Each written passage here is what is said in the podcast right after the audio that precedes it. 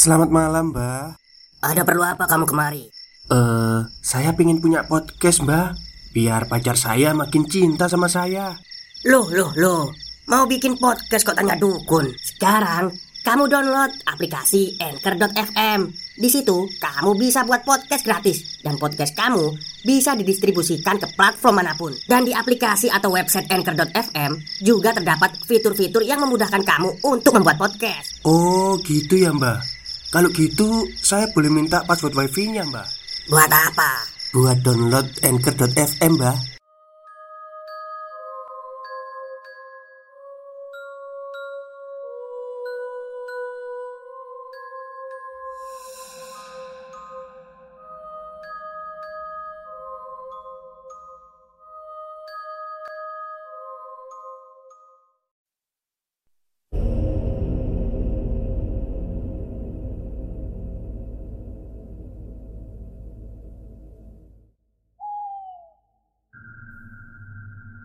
Assalamualaikum warahmatullahi wabarakatuh. Halo semuanya Jumpa lagi dengan saya Chow Sing Sing Kurator dari podcast Horror Night Story. Halo apa kabar semuanya? Semoga puasa kalian sampai hari ini full ya. Dan seperti biasanya pada malam hari ini saya kembali Dan akan membawakan sebuah kisah mistis untuk kalian semua Kisah mistis kali ini datang dari Mas Bri Story yang menceritakan tentang tuyul. Jadi yang tahu tuyul ya anak kecil botak itu, pencuri uang itu. Oke, daripada kita berlama-lama, mari kita simak ceritanya. Malam ini gue akan membahas sedikit tentang satu makhluk yang bisa dibilang salah satu urban legend di Indonesia, yaitu tuyul. Ini sekedar berbagi cerita aja, silahkan diambil hikmahnya kalau ada. Kayaknya udah nggak ada ya yang nggak tahu tuyul. Hampir semua orang di Indonesia sudah tahu. Jadi gue nggak perlu lagi menjelaskan apa itu tuyul. Intinya, Tuyul adalah makhluk gaib yang bentuknya anak kecil, gundul, kerjaannya mencuri uang Dan sering kali memiliki tuan. Banyak mitos mengenai tuyul. Gue nggak tahu pasti itu beneran mitos atau malah fakta. Satu yang pasti Pendapat kebanyakan orang akan bilang kalau tuyul ada tuannya. Sang tuan inilah yang memelihara tuyul Si tuan ini juga yang memerintahkan dan menyuruh tuyul untuk mencuri uang. Tujuannya apa? Ya jelas untuk memperkaya diri. Ciri-ciri orang yang memelihara tuyul gimana sih? Ah, gue nggak tahu pasti. Tapi ada beberapa orang yang bilang Salah satu pemelihara tuyul adalah kalau sedang berjalan Kedua tangan selalu berpegangan di belakang badan jadi posisinya seperti sedang menggendong anak kecil. Itu karena orang itu sedang menggendong tuyul. Katanya begitu. Ada yang bilang juga Pemelihara tuyul rumahnya selalu memiliki pintu belakang. Dan di pintu belakang itu Selalu ada keset alas kaki Yang terbuat dari sabut kelapa.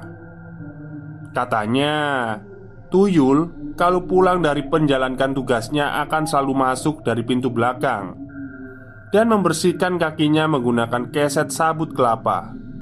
Waduh, di rumah saya ada sih Tapi kan saya nggak ada tuyul. Oke kita lanjut. Dan masih banyak lagi kata-katanya yang lain. Begitulah. Nah, kali ini gue akan berbagi cerita tentang pengalaman gue sendiri tentang tuyul.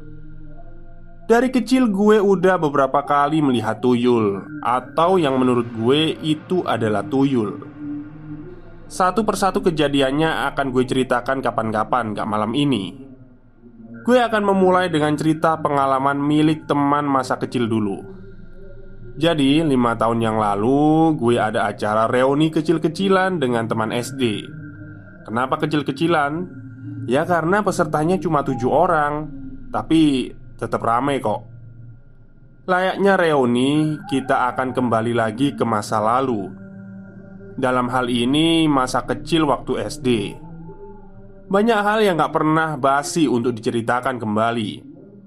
Banyak kisah yang sangat menarik untuk dibahas lagi. Macam-macam topik jadi bahan perbincangan Tapi yang paling seru ya Tentu saja. Ngomongin tentang cerita seram Hantu, mistis, dan yang seirama. Gue dan teman-teman SD ini kebetulan tinggal bukan di kota besar Jadinya masih banyak tempat Dan wilayah yang cukup seram untuk didatangi waktu itu.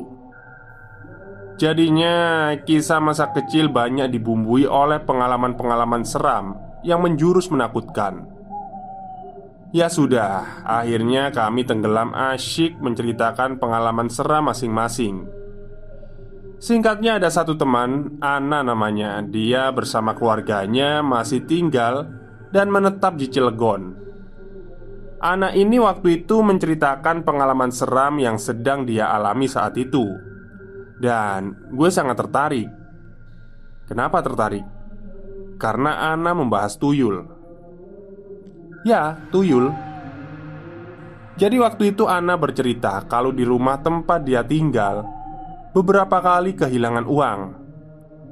Awalnya dia pikir pelakunya adalah anaknya yang masih SD atau ART. Kejadian ini cukup membuat Ana dan suaminya resah. Sempat beberapa kali berakhir dengan pertengkaran. Uang yang hilang juga lumayan banyak, ratusan ribu sekali hilang. Setelah sudah entah yang keberapa kalinya ada kehilangan, Akhirnya dilakukanlah penyelidikan. Ditanyalah Satu persatu anggota keluarga di rumah. Jawabannya sudah pasti nggak ada yang mengaku. Baiklah Setelah melakukan penyelidikan tanpa hasil Ana dan suaminya memutuskan untuk membeli peti besi yang ada kuncinya Peti besi yang cukup besar Untuk menampung uang dan barang berharga lainnya. Setelah sudah punya peti besi itu, beberapa minggu lamanya nggak ada kejadian kehilangan lagi. Tapi sebulan kemudian ternyata kejadian lagi. Uang di dalam peti hilang. Aneh, kata Ana. Padahal kunci peti diletakkan di tempat yang sangat tersembunyi. Gak mungkin ada orang yang tahu selain dia dan suaminya. Yang anehnya lagi, peti besi masih dalam keadaan terkunci. Dan ketika Ana sadar kalau isinya sudah berkurang, petinya nggak rusak sama sekali. Isi dalam peti besi itu nggak semuanya hilang, masih tersisa sekitar ratusan ribu dan perhiasan. Gak habis seluruhnya. Mereka pun bingung Masa peti besi dalam keadaan terkunci tapi masih bisa hilang juga di dalamnya? Gimana caranya? Penasaran kan? Akhirnya mereka memutuskan untuk memasang kamera pemantau. Kamera itu diarahkan ke pintu lemari besar, tempat di mana peti besi berada di dalamnya. Setelah kamera terpasang dan difungsikan, video hasil pantauannya rutin dilihat oleh Ana nyaris setiap hari. Sama kejadiannya dengan ketika mereka baru beli peti besi sebelumnya. Gak terjadi kehilangan uang dan benda berharga di dalam peti selama kira-kira sebulan setelah kamera terpasang. Aman lah pokoknya. Tapi tiba-tiba sebulan kemudian terjadi lagi. Ada sejumlah uang yang hilang. Kali ini jumlahnya banyak sampai jutaan rupiah. Gemas, akhirnya Ana dan suami memeriksa video tangkapan kamera. Hah, akhirnya ketahuan deh malingnya siapa. Begitu kata mereka sebelum menonton video. Sangat yakin betul kalau pencurinya akan tertangkap kamera. Tapi ternyata nggak seperti itu. Kamera sama sekali nggak menangkap gambar apa-apa Pencurinya nggak kelihatan Nggak terlihat ada orang yang membuka lemari besi Nggak ada Lalu Siapa yang bisa mengambil isi peti besi itu tanpa membuka pintunya? Saat itulah Ana dan suami terbesit pikiran. Kalau pelakunya bukan manusia Tapi makhluk gaib Mungkinkah? Ana yang dari kecil dulu memang sudah percaya dan sering bergelut dengan hal-hal mistis Langsung punya banyak pertanyaan di kepalanya. Untuk menjawab itu, suami Ana punya ide untuk membuktikannya. Jadi, suamiku langsung pergi ke pasar. Dia mau membeli abu gosok. Begitu kata Ana ketika dia menceritakannya kepada kami. Abu gosok? Buat apa nah? Tanya gue penasaran. Buat yang belum tahu Abu gosok yang Ana maksud adalah benda yang bentuknya seperti pasir Terbuat dari hasil pembakaran Kalau orang-orang di pedesaan dulu menggunakan abu gosok untuk mencuci piring Atau perabotan rumah lain. Lebih seringnya buat cuci piring. Abu gosok itu nantinya ditaburkan di sekeliling peti besi dan sekitar lemari. Ya ditabur tipis gitu, kata Ana. Terus kenapa harus abu gosok? Kata suamiku, abu gosok itu nggak bisa terdeteksi oleh makhluk pencuri. Yang waktu itu kami belum tahu makhluk jenis apa. Begitu penjelasan Ana. Ya sudah, akhirnya Ana dan suami menaburkan abu gosok di sekitar peti besi dan lemari Ditabur tipis gitu. Setelah itu mereka hanya bisa menunggu. Satu hari, dua hari, satu minggu, dua minggu Nggak terjadi apa-apa. Uang di dalam peti masih utuh Tapi Hampir dua bulan kemudian Akhirnya kejadian lagi. Uang di dalam peti hilang sebagian. Pada kejadian kali ini kamera pemantau masih tetap gak bisa menangkap apa-apa. Gak ada objek yang tertangkap kamera sedang mencuri. Tapi gak demikian dengan abu gosok. Abu yang ditabur pada sekitar peti dan lemari Menangkap jejak pelaku pencurian Stop stop Kita break sebentar Jadi gimana? Kalian pengen punya podcast seperti saya? Jangan pakai dukun, pakai anchor, download sekarang juga gratis. Di atas taburan tipis abu gosok, Ana dan suami melihat ada jejak berbentuk kaki-kaki kecil yang sepertinya datang lalu pergi. Jejak kaki ini seukuran kaki bayi manusia yang baru lahir. Segitu ukurannya. Ana dan suami jadi bisa menarik kesimpulan Siapakah yang mencuri uang mereka selama ini Sepertinya tuyul Masih tentang tuyul Di kampung tempat tinggal gue waktu kecil dulu juga pernah ada peristiwa yang cukup heboh. Kejadiannya Ada beberapa warga yang kehilangan uang dan benda berharga di rumahnya. Sontak seluruh warga langsung giat melakukan siskampling atau jaga malam. Tapi walaupun sudah ada siskampling dan kewaspadaan yang tinggi Tetap aja Masih ada berita kehilangan Yang paling banyak diberitakan adalah kehilangan uang. Benar Namanya juga di kampung. Maka beredarlah Cerita-cerita yang bilang kalau pelaku pencurian itu adalah tuyul Si makhluk legendaris. Setelah beredar tentang cerita tuyul itu Selanjutnya kampung gue jadi lebih mencekam. Apalagi kalau malam hari Banyak dari warga yang gak berani keluar malam Lebih merasa aman di rumah saja Menjaga uang dan harta lain miliknya Nah, Entah kebetulan atau enggak, ketika sedang santer-santernya cerita tuyul ini, gue dan bapak waktu itu mengalami kejadian ganjil yang cukup menyeramkan. Begini ceritanya. Jadi pada waktu itu, di suatu malam kami pulang dari rumah saudara. Gue dan bapak berboncengan menggunakan motor.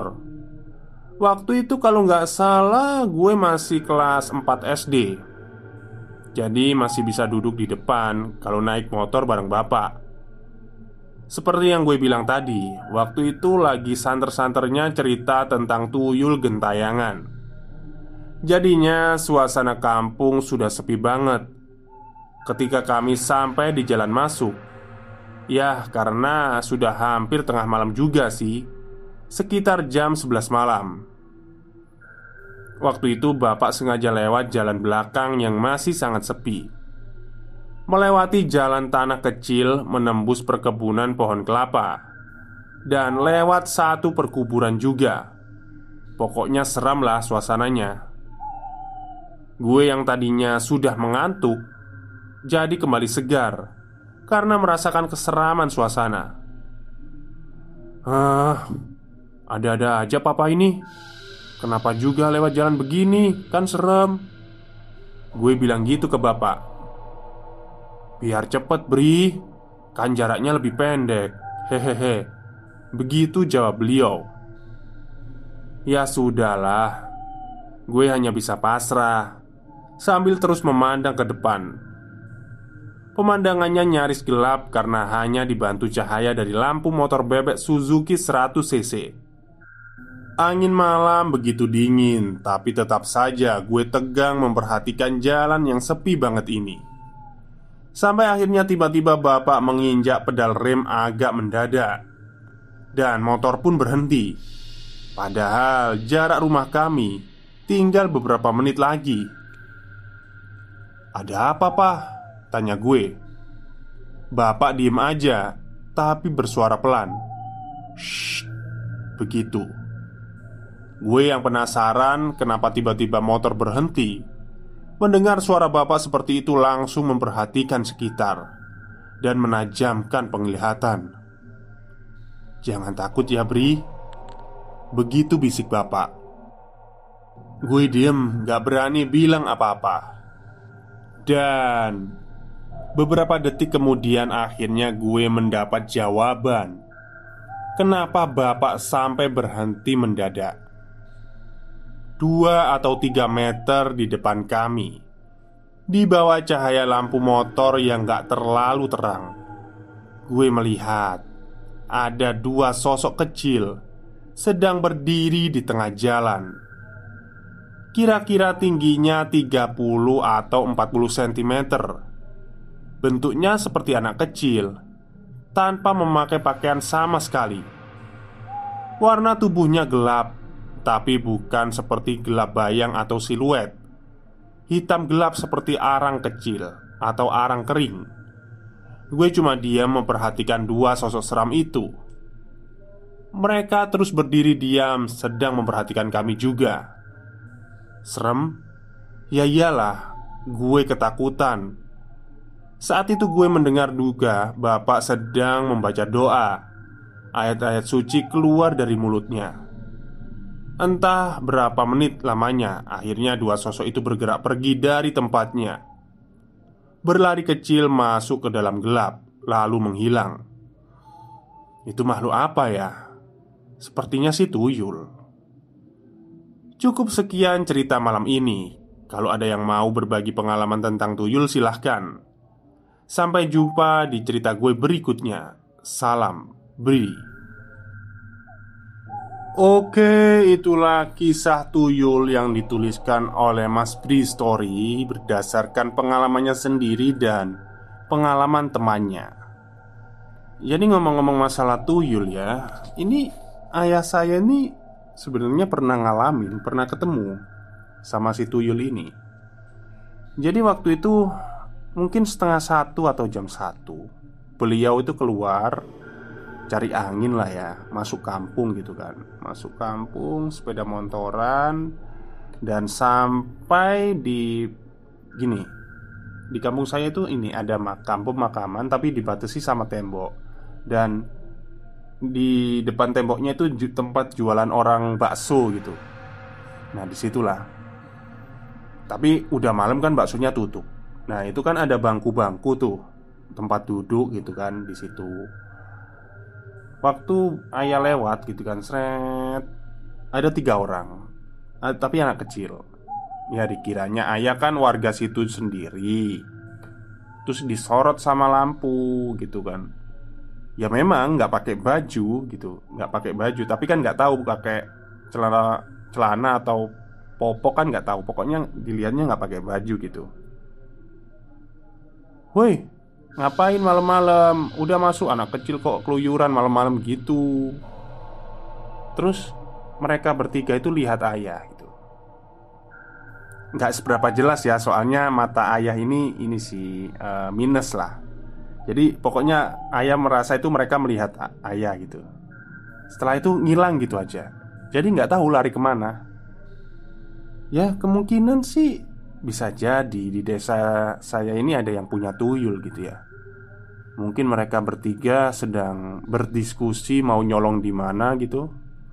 Atau Ya, ya pokoknya diskusi lah.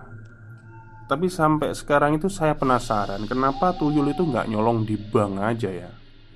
Kalau di bank kan Uang kan banyak Kenapa nggak nyolong di situ Oke mungkin itu saja cerita untuk malam ini. Semoga kalian semua terhibur. Selamat malam dan selamat beristirahat